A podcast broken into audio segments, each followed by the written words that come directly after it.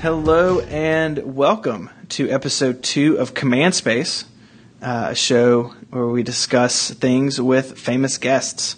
Uh, today is August 8th. Uh, I'm Stephen Hackett, uh, filling in for Myke Hurley, who is uh, currently rock climbing uh, in the Appalachian Mountains. That's not true at all. With me, as always, is Terry Lucy. Terry, how are you? I'm very good, sir. I'm very good. You're doing well? I'm very good. Good. Thanks for filling in. Yeah, I'm glad to do it. Uh, I was I was here last week too because you, you weren't here, so it's been it's been fun. And sitting uh, on the other side of his microphone, uh, hailing from beautiful sunny California, Mr. Jason Snell. Hello. How are you? I'm doing great, uh, and it is sunny today, which is nice. Yeah, In San Francisco, it's not always sunny in the summertime, but it is today. Yeah. It's been um, it's been I don't know about for you guys, but it's been really hot here this summer, like kind of dangerously hot. So today it's like only in the 90s, and people are wearing jackets and scarves and bundling up their children. It was 80 degrees at home yesterday, and that was fantastic because it's been very cold actually here this summer. Yeah. Believe it or not. We haven't had a summer yet. Yeah. Well, it's been uh, it's just been rainy and uh, and the Olympics too. I guess kind of make it feel weird. Yep. Yeah, I don't I don't envy having That's to my deal with weather. Whatever weather you see on your delayed highlights that you guys are getting over there, that's what. Uh, that's my weather. Well, uh, Jason, thank you uh, thank you very much for joining us. I thought I thought we would start um, uh, by visiting what is now honestly my homepage in Safari. uh, your Wikipedia Wikipedia entry. Yes, I have one. How does that feel?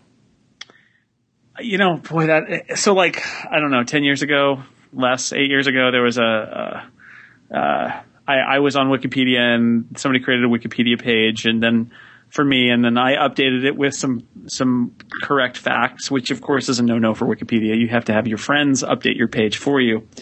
Um, so it's a little weird. They, somebody voted. Uh, they did a vote for deletion, saying that I wasn't relevant, and uh, it it lost, which uh, surprised me. I figured they'd delete it. I'm not sure whether I like that I have it or not. I guess I like it, especially since there's this famous Jason Snell, who's an Australian Australian rules football player, uh, who seems to be mostly famous for being horribly injured to end his career, um, and now he's a businessman in Australia. And uh, I, I feel sort of good that I got the definitive Jason Snell on Wikipedia. So in on some ways, I'm I'm happy about it, but it is a little weird, and you know there aren't lots of articles about me, and that's what Wikipedia likes to likes to see. So. I don't know. I keep waiting for it for it to be deleted eventually, but it's still there after all these years. So maybe it's it's stuck. Well, uh, for twenty bucks, I'll go in and uh, change whatever you want me to.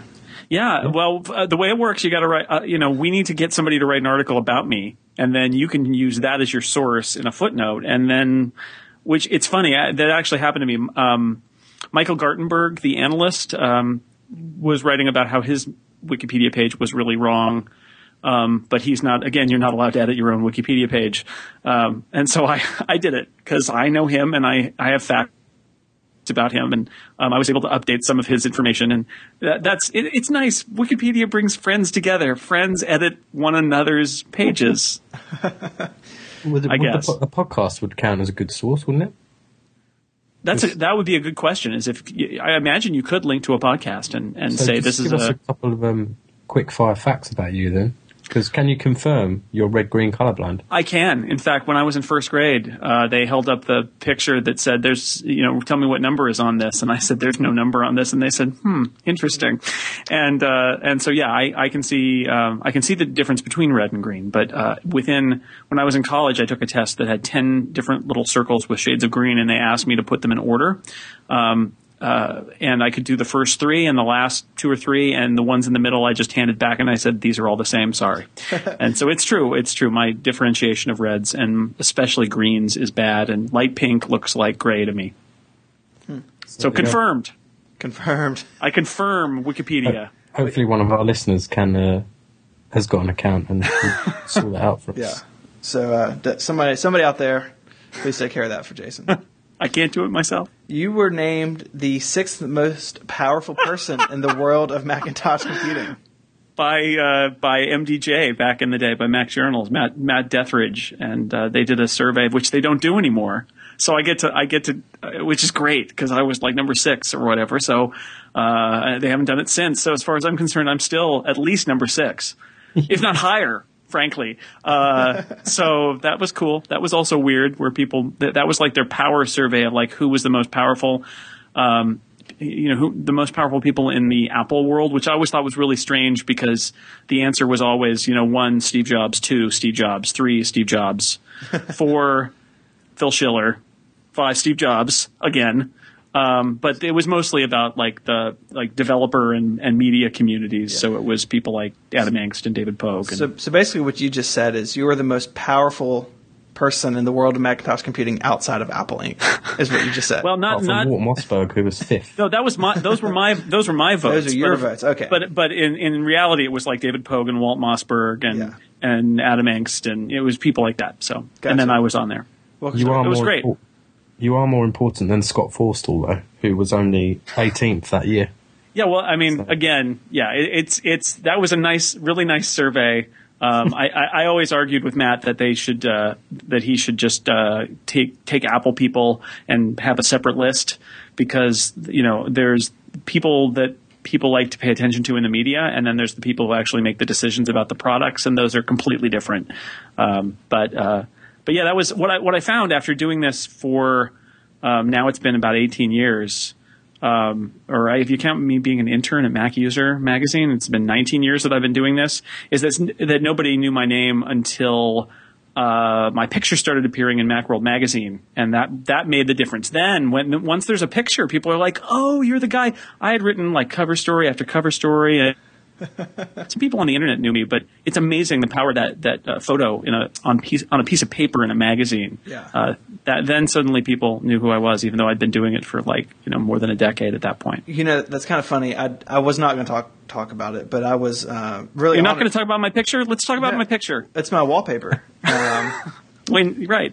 Uh, right, and with my Wikipedia page right in front is, of is your homepage. It's really and it's tiled. It's really a strange thing. Quite right too. But I was really, actually, really psyched. Uh, I did the, um, uh, is it the the back page column this month in Mount Oh right, and uh, which was really cool. Um, and yeah, I, I had, I had, I had the photo in there, and like my wife went to the bookstore around the corner from her house and bought like six copies.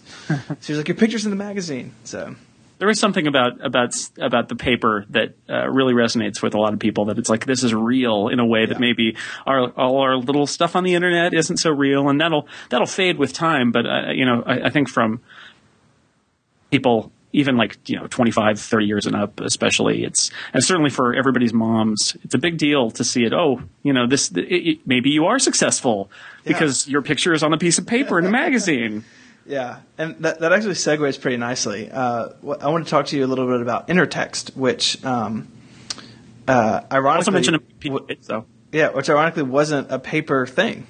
Right, right. So, yeah, I, I, I was saying this on the internet the other day because somebody was talking about every now and then I, I, somebody says, well, you know, magazine people like Jason Snell at Macworld, you know, old, and usually sometimes it's but mostly it's like you know old media people, and that always made me laugh because you know I read I ran a, a bulletin board, a BBS when I was in high school and when I was in college. Uh, the, one of the first things I did was uh, use the internet to start a magazine, and but it was a magazine on the internet, and there was no at that point that was at least widely known in like 1990 and 1991, and so I you know, th- that was so long ago that you, the concept of this thing doesn't exist on the internet was a thing where now, you know, everything's on the internet at least 20 times. But back then, um, there was a guy who did this short story, like fiction, short story magazine, and he stopped and I realized that nobody was doing one. And so I didn't want there to not be one on the internet. And so I started up Intertext with a, a friend of mine, uh, Jeff Duncan, who um, worked on Tidbits actually for quite a while um, up in Seattle. And um, we did this magazine, so it was available in an ASCII format, plain text. And then I laid out the issues in PageMaker myself to begin with, and InDesign later. Uh, and this was actually before PDF as well. So it was a PostScript file. So you could dump the PostScript file to a laser printer. Um, and then uh, a magazine would come out, and it was all distributed by uh, FTP or on Usenet news groups. So you know, we were. Uh, it was a, an attempt to do electronic publishing when there were essentially no tools to let you do it. And over the years, that evolved, and uh, you know, I created a website in the fall of '93, I want to say, and and uh, converted every all the PostScript files into PDFs eventually and did uh, ebook versions for the Palm Pilot, uh, which I, one of these days I need to convert all of the Intertext stuff into EPUB uh, too. But um, you know, I did it for I did it for ten years. Um, when my wife and I had our first child, uh, it it started to really slow down, and as I was becoming sort of like more doing more and more uh, stuff at work and being more responsible at work, and then uh, we my wife uh, and I discovered that we were having a second child, and I said, you know what, I, I now would be a good time to stop. And so I did a final a final issue. But in the end, you know, I, I think we did like 60 issues, and there are like 300 short stories or something that we published. And uh, you know, but th- that was so the you know long story here is that although I ended up working for a print magazine for my career, you know, I, I've always been really focused on electronic distribution of, of media. And so, you know, you can trace that all the way back to Intertext, which started about, I think like a year or six months after Adam Engst and Adam and Tonya Engst started doing tidbits. And, you know, we were there in the early days saying there's got to be something to this internet thing. And the great news is bad. that there is. There is. It turns out because well, it was it was not a foregone conclusion at the time, but it turns out that yeah, there really was actually we were right. There was something to that internet thing, and now um, you know, the irony of this is though, when I went to journalism school and when I was an intern at a, at a daily newspaper, I decided that I really preferred the pace of, of, working at a monthly magazine to working at a daily newspaper, which I laugh at now since, of course, on the web, you know, daily isn't even a thing. It's really like if something happens, you have to cover it immediately. Um, so, you know, the world has, has not allowed me to take that leisurely approach. Instead, yeah I'm doing more than daily, and that's fine. I actually love it, but um, it's funny how how things change in the course of 15 years. You know.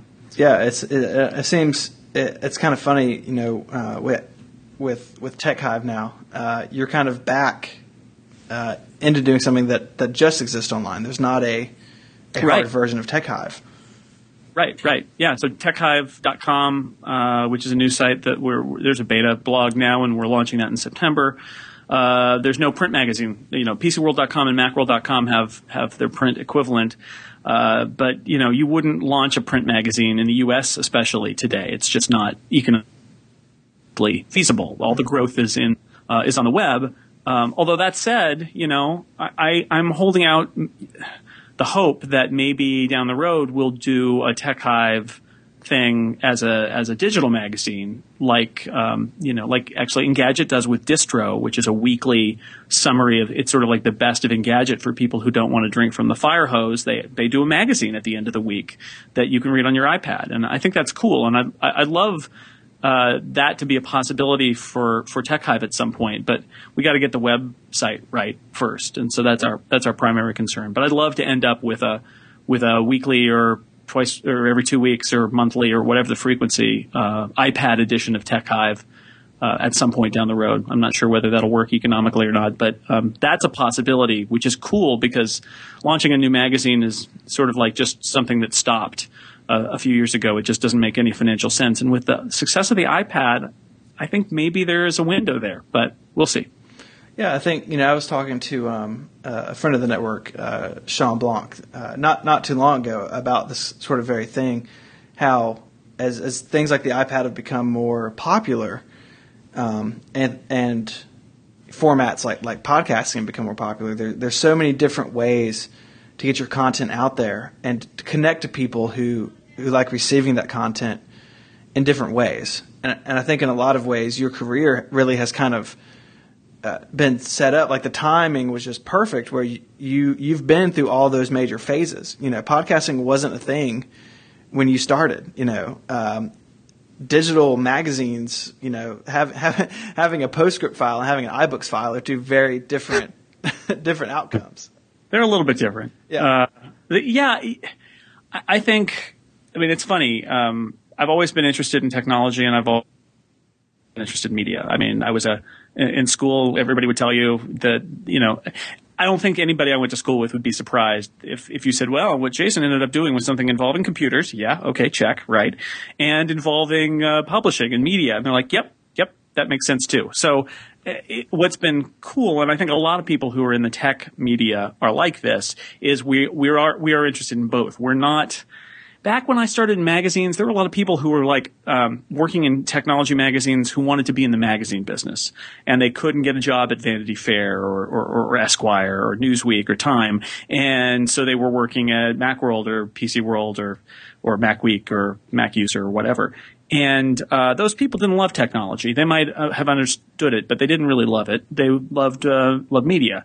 And one of the nice things about the tech media today, especially I, I, would say one the people I know in the Apple focused media, is these people largely love tech. They, they they legitimately love technology. That's why they're doing it. They're not doing it because they want to become a media professional and that could lead anywhere. They're doing it because they love technology and are genuinely enthusiastic about it. And I think that um, you know that that's something that I've always had, and that's why I tried to make a digital magazine in college and to do a podcast before there were a lot of podcasts, and and why I you know tinker around with other stuff too is just because I'm excited about the new technology, and then as a media person, I think this new technology could be a great outlet for me to express myself in some other way. So let's experiment with it, which I think is great. I um I when I was a Mac user, there was a guy who was in charge of all of our online efforts, and he was in a different office. And I, I remember um, sending him a, a, memo at some point that was a proposal that basically said, "I think we should do a web page.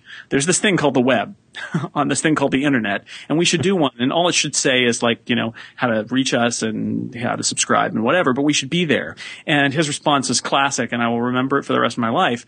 Uh, he said, "Our future is on CompuServe."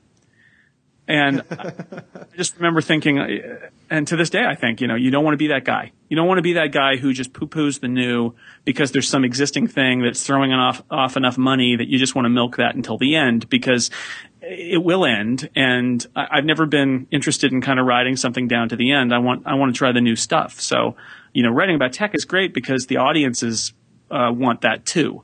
And, and so if I was writing about some topic that was less cutting edge, it would be a lot harder to push.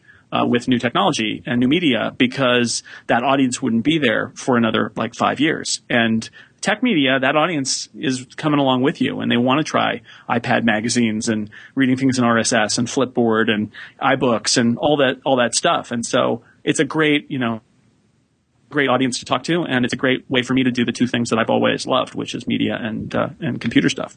Yeah, I think the, the combination is, is, unique. You know, I was as you were talking, I was, I was thinking about my, my time in journalism school, and I went to a small journalism school, you know, at, at a bigger university, and uh, it was very much focused on on print, and, and, there wasn't a lot of this, you know, sort of new technology infused in the curriculum. And uh, for better or for worse, you know, I think a lot of journalism schools are kind of on that this weird place right now of hey, we know we should be teaching our students, you know, these skills to, to write for all these different type of, of platforms, but at the same time, I think so much of the of the media is so uh, hesitant to move on to the new, um, and and so I think the you know the tech journalism and tech you know nerds who read tech journalism are definitely a unique set of people. Yeah, yeah. I mean that that's the uh, whenever I go to a general like magazine conference or something like that, I say my readers are where your readers are going to be in five years.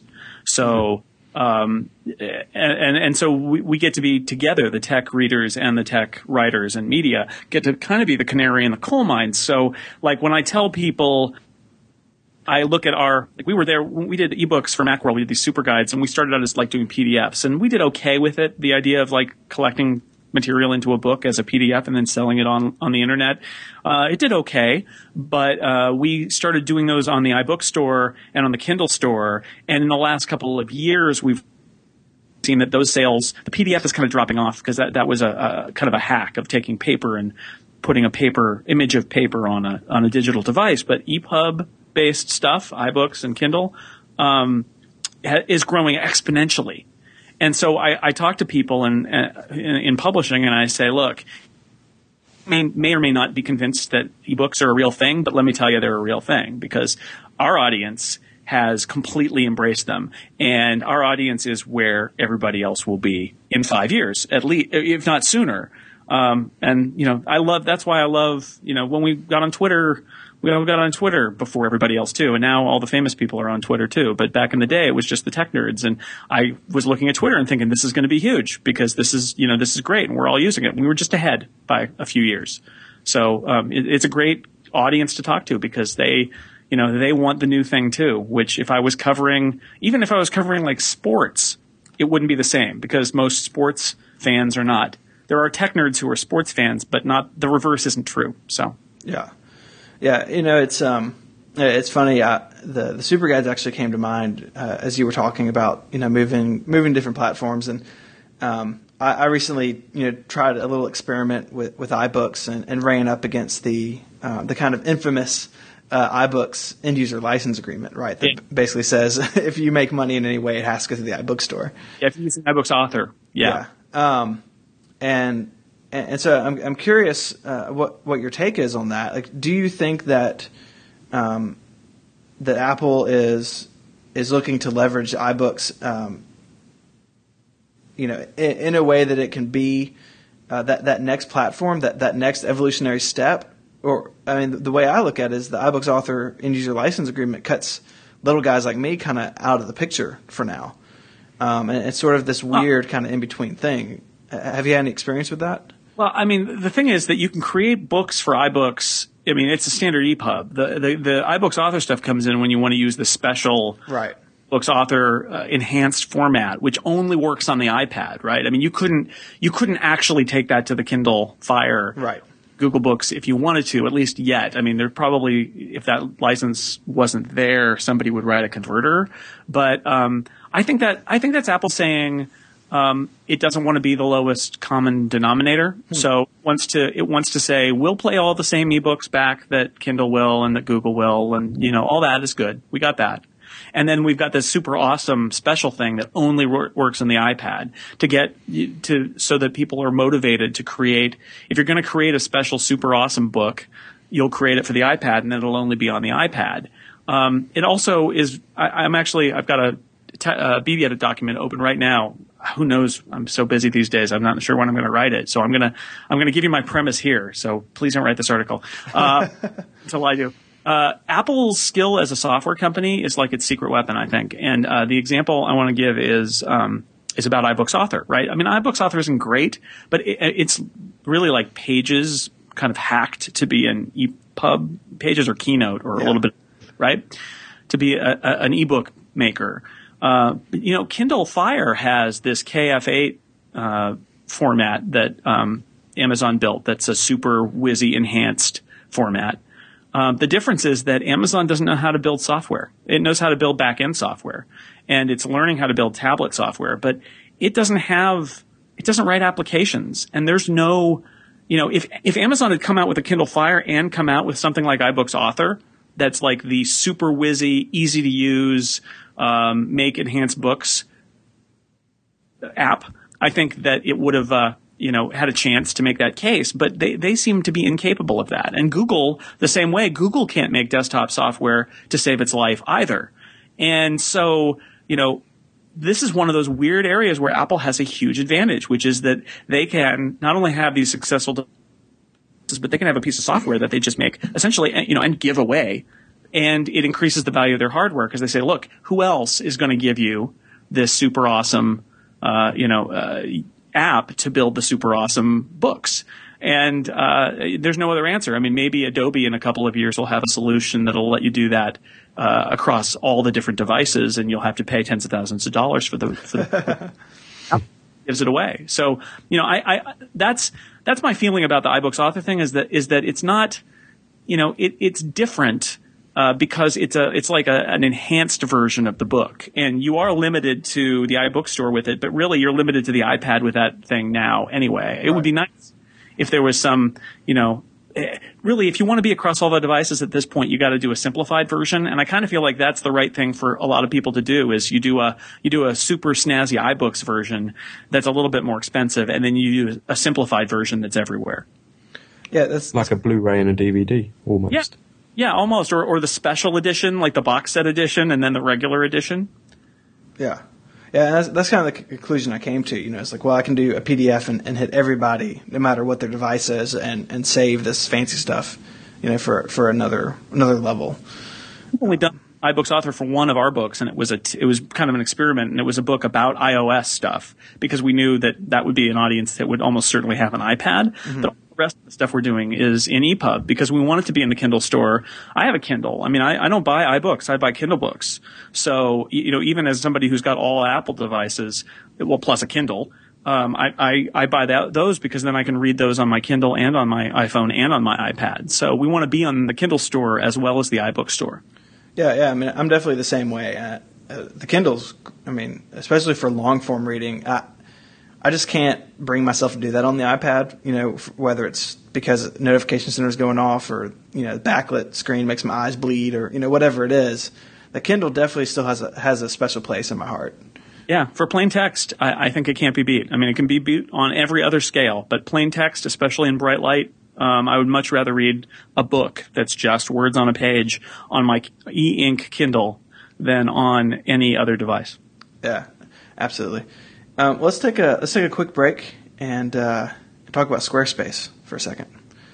Uh, Squarespace uh, is here uh, with with version six, a brand new platform, and it's not like uh, it's not like version five was, was bad. Version five was was awesome, and uh, with version six, they've they've made it they've made it even better. Squarespace, you know, they're famous for for great looking templates, for great uptime, for great bandwidth. If if uh, Macworld or, or Daring Fireball or Terry Lucy link to you, your site's not going to go down. Um, you're going to stay up because they've got the resources behind it. You don't have to go in and worry about your cache or worry about, uh, you know, uh, having some images on S3 and, and, making sure everything stays up. Squarespace just uh, they just take care of it for you. Um, they've got uh, with, with, version six, beautiful new templates that are that are fully responsive. You know, more and more of us do more and more of our browsing from our iPads and iPhones. And with Squarespace six, you don't have to worry about what that experience is going to be like for your readers. Uh, really looks great. Um, and uh, we have a, a special offer for you guys. You know, as you know, Squarespace has two plans. The standard plan is ten dollars a month, with twenty dollars a month being the unlimited plan. Uh, if you sign up for an annual plan, you get 20% off that. And if you sign up for two years, you get 25% off. Um, and at checkout, if you guys use the coupon code 70 decibels 8, you get an additional 10% off during checkout, no matter what you sign up for. Uh, so check them out, squarespace.com forward slash 70 decibels. Thanks uh, very much to Squarespace for sponsoring uh, the network and uh, Command Space. Awesome. Yeah. So you guys, uh, you guys still here? Everybody still good? Oh yeah. Still good. I don't know if you were uh, Jason was sending emails get people to get his Wikipedia changed before uh, show notes go up. That's right. Um, I'm counting, I am counting on the great command space listening audience to uh, to to correctly, factually update my Wikipedia page. Please don't deface it. That would make me sad. Yeah, that, that would be unfortunate. Um, now, Jason, you've been doing this. Uh, you've been doing it for a long time. yeah, yeah. Uh, not, not. I won't. You know, Terry's like 13. It's, it's kind of a shame how young Terry is. But, uh, you know, I, I think as someone who is who is newer in this, um, you know, I, I know I for one look up to to Macworld and what you guys are doing. Um, and you've been you know, like like we've talked about this whole time. You've seen this this industry, both in terms of Apple and in terms of the media coverage, you know, continue to change and continue to evolve and it seems like now more than ever, it's really like the the barrier of entry to to reporting or, or to at least writing is is lower than it's ever been. You can just sign up with Squarespace, sign up with Tumblr, uh, or just have a Twitter account. You know, the guys who just report on Twitter um, and start writing.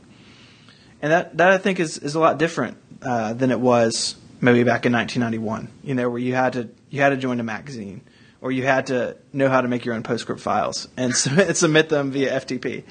Um, so, what do you think about that that barrier of entry? Do you think that's a, a, a good thing that, that, anybody can sit down and start writing, or do you think that, or do you miss the days where there's kind of a hurdle to, to jump into days space? of the gatekeeper? Yeah. Well, you know, I, I, don't, I don't miss the days of the gatekeeper in the sense that I, I, I do feel strongly that good stuff is gonna is gonna win out, and that if you've got a a point of view and uh, something to say and an authentic voice, that people will respond, and that you you know, it should be, uh, you know, it'll be noticed, and you'll be successful, and that's how it should be, and you know, it's different, but it's uh, maybe not as different as it as it, it was. I, I, think there are more opportunities for people to get noticed than maybe there were 15, 20 years ago. But you know, how did somebody become a writer? I don't even know. For for a, a magazine back in the day, they probably uh, sent maybe they sent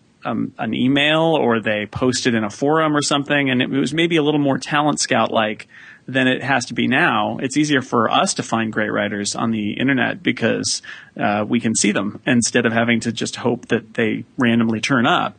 So I think that's great. I also think that if you know, it can be overstated this ability to post something. I mean, you can create a blog or a Tumblr account or whatever and start posting things. And if what you've got is bad, you know, it, it's not going to matter. You, you'll, you'll have a thing, but it won't be very good and, and people won't come and won't read it. And it, it, in the end, it won't be that much different. In fact, in some ways, it's more brutal because you actually did it in public and you tried instead of just saying, boy, I wish I had a chance. And, you know, I guess, you know, maybe you find out that, it, that people aren't responsive and you move on to something else. But, um, you know, I do think that's still true that that uh, the good stuff is gonna is gonna win out. And the nice thing about having this low barrier is that uh, somebody who's got good stuff, but just whatever reason doesn't isn't in the right place, doesn't know the right people, didn't make the right connections, that person can still get out there. That said, somebody has to, you know, somebody has to notice that you wrote something. So having getting noticed and getting a connection still has to happen, but um, it's easier and your chances are greater. I always used to say when people emailed me saying, "How do I get started?" I I used to just say, um, you know, call call up uh, Adam Engst and and you know Tidbits lets people write for Tidbits for free, and if you write good stuff for Tidbits, you're going to be seen by tens of thousands, if not hundreds of thousands of people. And th- there's some truth to that still. That if you if you appear somewhere that's got an audience and they know who you are, uh, they like what you do, then you've got a better chance to kind of parlay that into into something else. But uh, so yeah, you know, it's it's funny. It's not on one level it's different, and on another level it isn't functionally different. It's just that sort of the percentages have changed, and in a good way. That it's easier to get your stuff out there. You still have to meet somebody or know somebody or get noticed, but that's probably easier than it used to be. And more democratic is better. I mean, I was never I'm thrilled that we have a back page on Macworld that is taken up by all sorts of people who've never appeared in its pages before, including you. Yeah. and and and that that used to not be the case, right? We, where would we even find those people?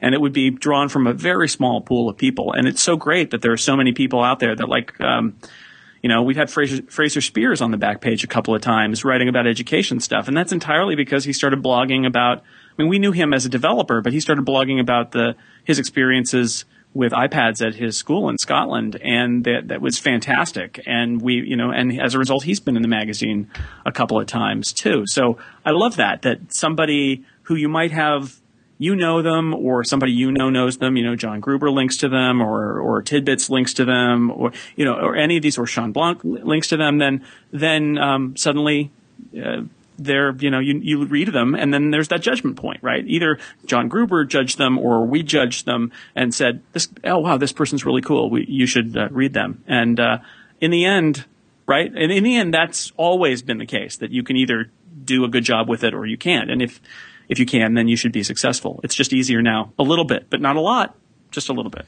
Yeah, and I, I think there's a there's a downside of that too, right? That um, you know, because especially if you're writing on the internet, um, your your history follows you, right? Like you have your external oh, yeah. links on your Wikipedia page, and you kind of have to, you know, unless you just bomb something into oblivion, it the things that you do at the beginning are always kind of with you, you know. And and I have found myself, you know, someone will link to something I wrote four years ago, and it's kind of like cringeworthy almost, like oh, I can't believe I thought that, or I can't believe that was so poorly written, or or whatever it is, you know. I, it's kind of like your your past is always with you on the internet to a degree.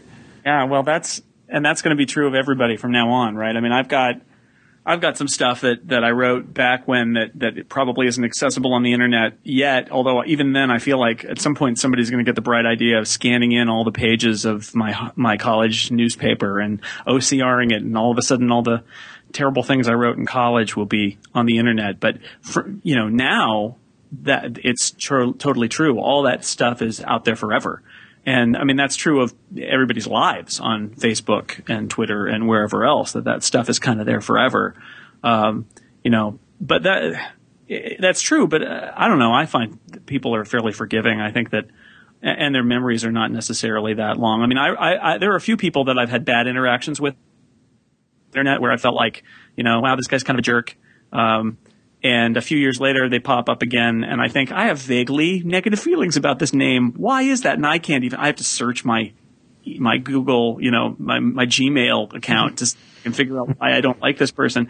Um, and even then if they what they're doing is good you just i, I think most people just kind of let it go and say oh this you know oh yeah this person is is is good. At the same time if you build up a name you know you, you do have a reputation that goes with you. And if you and, and you risk it if you do things that are bad, and the internet is not particularly forgiving of that. So, you know, it's funny. It, it's it's like all the rules are still there that were there 20 years ago. It's just that they're applied differently, and you know, the like I said, the the weights and the percentages are a little bit different. But you know, in the end, um, you know, reputation's still a thing, and having a bad one can hurt you, and having a good one can help you, but you you also don't want to blow it. Uh, it's it's just different. Like the math is different, but the underlying principles are the same.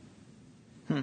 Yeah, I think that's uh, I think that's really interesting. You know, um, you look at uh, you know guys who have been doing this, um, you know, a long time, especially online. Like you think, like I think of of guys like John Gruber who were in this kind of one man band website long before many of us were, and um, and you can you can it's fun because you can see how his writing evolves and see like he used to refer to the site in third person at some point he stopped that. So you can go back and find when that transition was and and what's neat about it is somebody who um, who is newer to this and who wants to do this full time is you can learn from all that stuff right? Because it's it's much more transparent than it was in the past.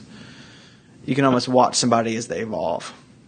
Yeah yeah it's it's true. Um, and they learn, and those people learn lessons. And then, I mean, if you look now, I'm sure you can find, and you've probably seen several of them. There are several sites out there that are doing what John Gruber figured out how to do over the course of several years.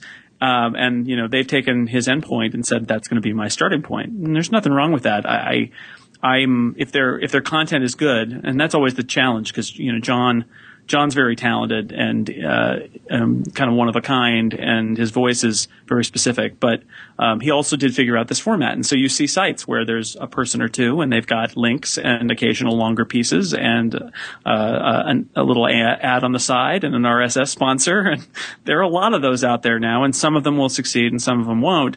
And you know, Gruber sort of set people down that path, and it's just up to everybody else to to take the next step and not just say I'm going to just duplicate what Gruber is, but say use that as a starting point and, and figure that out. No, absolutely. You know, and I've you know I've got a, I mean my site is very much mm, like that, and um, I know I try uh, hard to to balance. You know, it, something as simple as the link list versus the longer articles, and, and to make sure that it, it's sort of easy to fall back on the link list as as uh, as a I don't want to say a crutch, but as a sort of the default, I guess, because in some ways it's it's easier than sitting down and and, and thinking through and, and writing through a, a longer piece. And um, I, I, guess that that's very different uh, in a lot of ways um, to something like a like a printed magazine, right? Like you you can't really do a linked list in a magazine very in a very it would be very strange. Right, I, and I love I love linked lists. I, I, I think you know, I, but it's just the format is interesting that, that John sort of ended up with this interesting combination. I mean, I remember when Daring Fireball was really just pieces and then the link list was separate and I think it wasn't even there and then it was separate and then it was rolled in and now it's the bulk of what he does is sort of links with a paragraph with occasional longer pieces.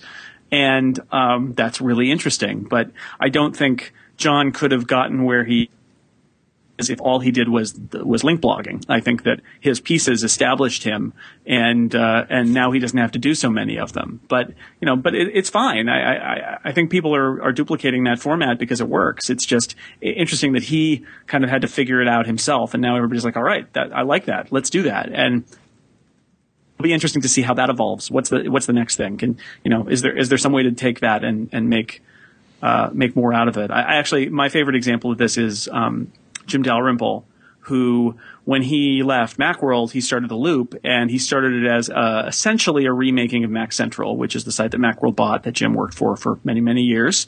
And he went back and said, "I'm going to do essentially Mac Central again." And at the time, I was like, really? You know, it's like, you know, Jim is a really talented guy. And I was kind of a little disappointed that what he wanted to do was go back and, and remake, you know, Mac Central circa 2000. And that was his first crack at it. And uh, his second crack at it was to rethink what the loop was going to be and turn it into something that was more like Daring Fireball.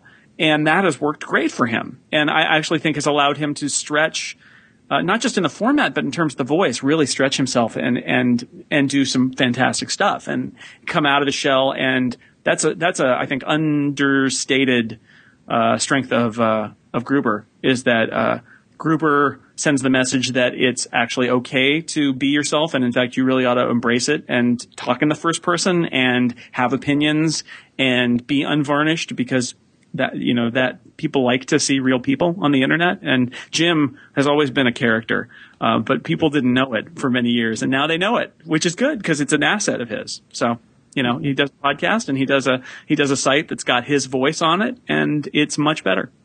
Yeah, absolutely. Know I, I, I, writers that i end up sticking with sites that, end up sticking around in google reader are definitely the ones you know that have a unique voice because when someone's got that you, you feel whether you have it or not, you know, guys like us, I mean, we're, we're spoiled because we get to know all these people, you know, on a personal level. But even if you don't, I think when someone writes with a unique voice, you, you perceive that connection with them, right? And I think that's a very valuable thing. Oh yeah, yeah. That's what makes people want to stick around. Is that you feel like you know you know them in a way, even if you have never met them. You you know them, you know their voice, and that's what attracts you. Right. No, absolutely.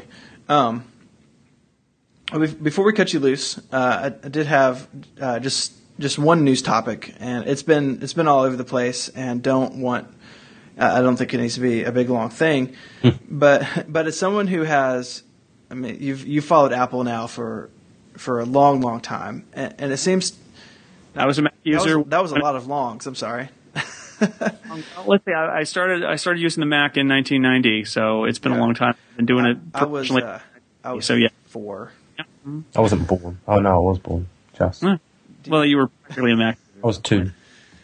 Yeah, well, you know, Terry's uh, Terry was born, and, and in the crib was a was a mouse, a, a, a fat Mac. So he just jumped right in.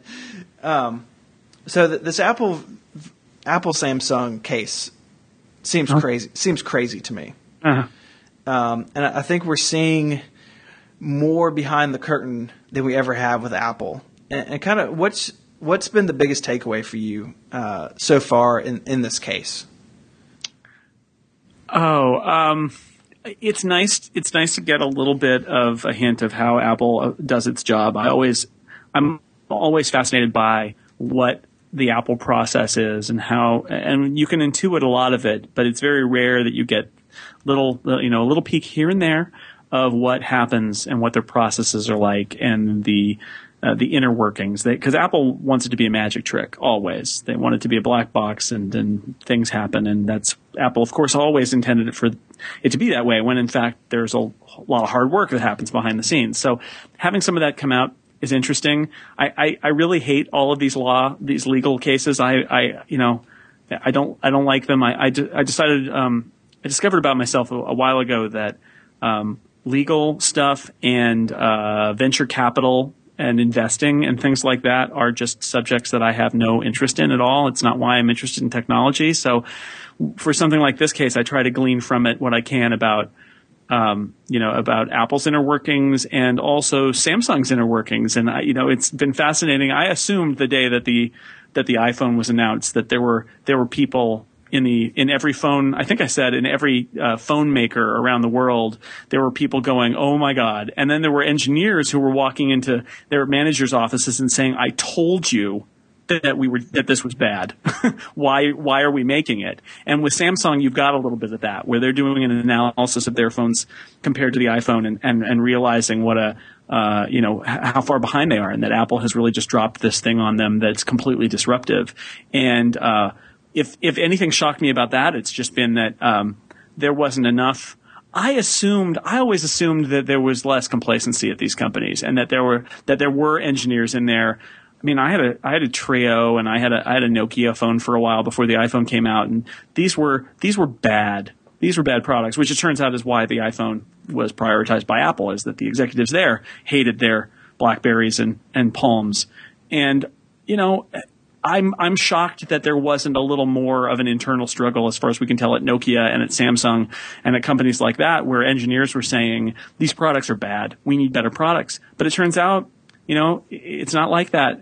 These companies are largely complacent. They figured their products were good enough because they were selling and nobody else was making anything any better. So that market was just going to sit there and sort of very slowly advance and be full of crappy products. And it took Apple to come in from the outside.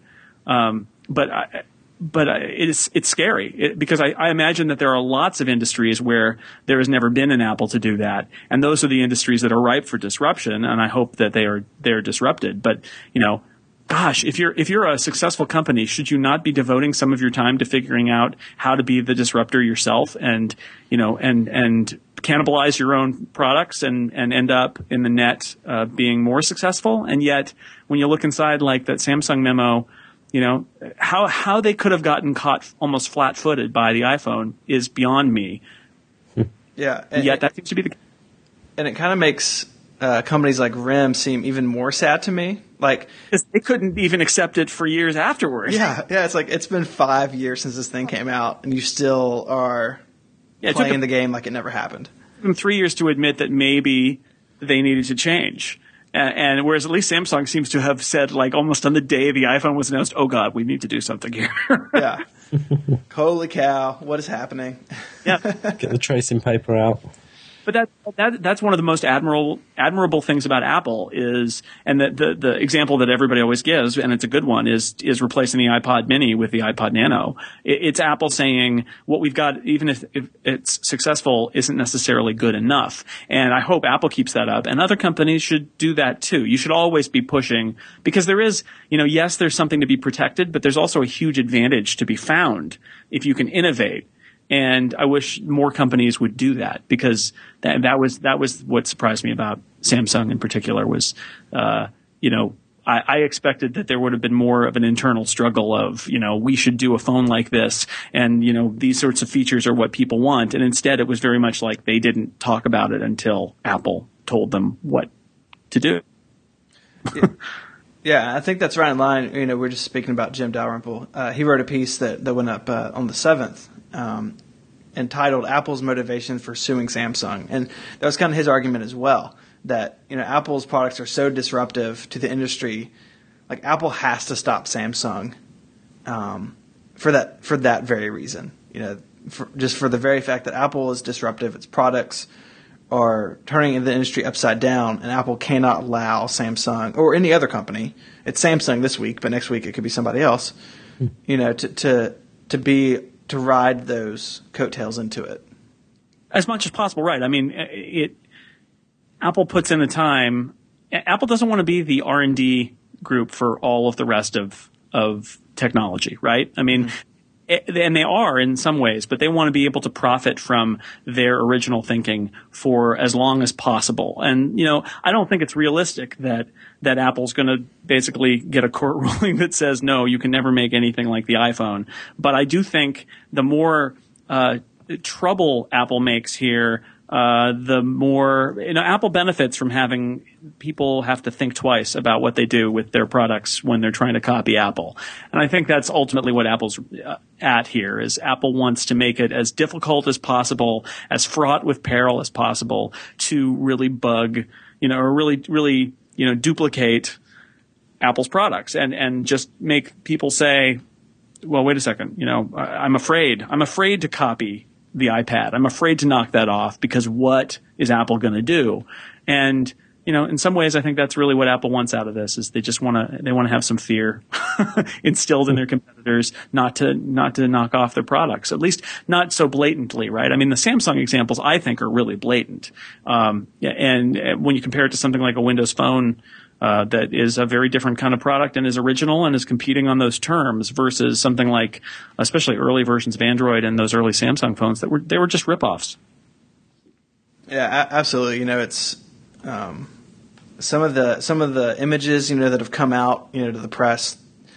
It's just like you you can know nothing about the tech industry. You can not know who Apple or Samsung were, and you can tell that one of those phones is derived from the other. You know, it's like uh, who thought this would be okay? I, I don't know. Yeah, yeah, but uh, again, law law makes me sleepy. yeah, it's uh, it's pretty brutal. Um, Object. well, Object. uh, I think I think that's all I've got. Um, Jason, thanks for joining us. It's been it's been fun to chat for a while. Uh, yeah, I'm. I was happy to be happy to be here. I was going to say happy to be back on the old show, but now it's a new show, so I'm happy to be uh, guest number two. It was great. Yeah, well, you know, uh, Jim was the last show on the uh, or the last guest on the Bro Show. He he effectively killed it, so we just had to had to start over. Yeah, it's on a good stage. It's you know, no nobody better to give your podcast a Viking funeral than Jim Dalrymple. Exactly. well, uh, where can where can people find you on the uh, vast plane that is the internet? Right. Uh, let's see. So. Uh, most of my stuff about Apple is on Macworld.com. You can find me on Twitter at jsnell, and uh, my current see Intertext was my first internet side project. I've gone through a couple since then. My current internet side project is the Incomparable Podcast, which is a sort of geek culture, sci-fi ish books and TV shows and movies podcast. And you can find that uh, at, uh, actually, if you go to theincomparable.com, you can find it, or it's on uh, the 5 by 5 podcast network. You can find it there too. And that's uh, my current labor of love in my um, copious free time, which I have very little of now, but it's project for. And we should say uh, a big congratulations on uh, episode 100. Well, you know, you do a podcast for 100 straight weeks, It, it just happens. picks over to 100. It's not exactly, you know, big enough number for us to do a little thing about it. But it's, it's, you know, to do anything for two years straight is, you know, you could, it's very easy to stop. Let me tell you, very easy to be like, this is too much work. Let's stop. So, but it's fun. I, uh, I'm, I'm having a good time with it and I'm, I'm fortunate to have a bunch of, uh, uh, great people on the panel who, who, uh, I don't have to do all the heavy lifting. I just have to sort of schedule a time and then they talk and that helps a lot. yeah, it's it's a lot of fun uh, to listen to. What about you, Mr. Lucy? You can find me on Twitter at Terry Lucy. Awesome, short and sweet. Uh, you can find me on Twitter uh, at ismh or at 512pixels.net. Uh, you can follow uh, along uh, at uh, for the whole network at 70 decibels. And uh, have no fear, Myke Hurley, our fearless leader, will be back next week, uh, so you don't have to put up with the southern accent any longer. Uh, Jason, again, uh, thanks, and everybody else, uh, we'll talk to you next week. Right. Doo-doo-doo.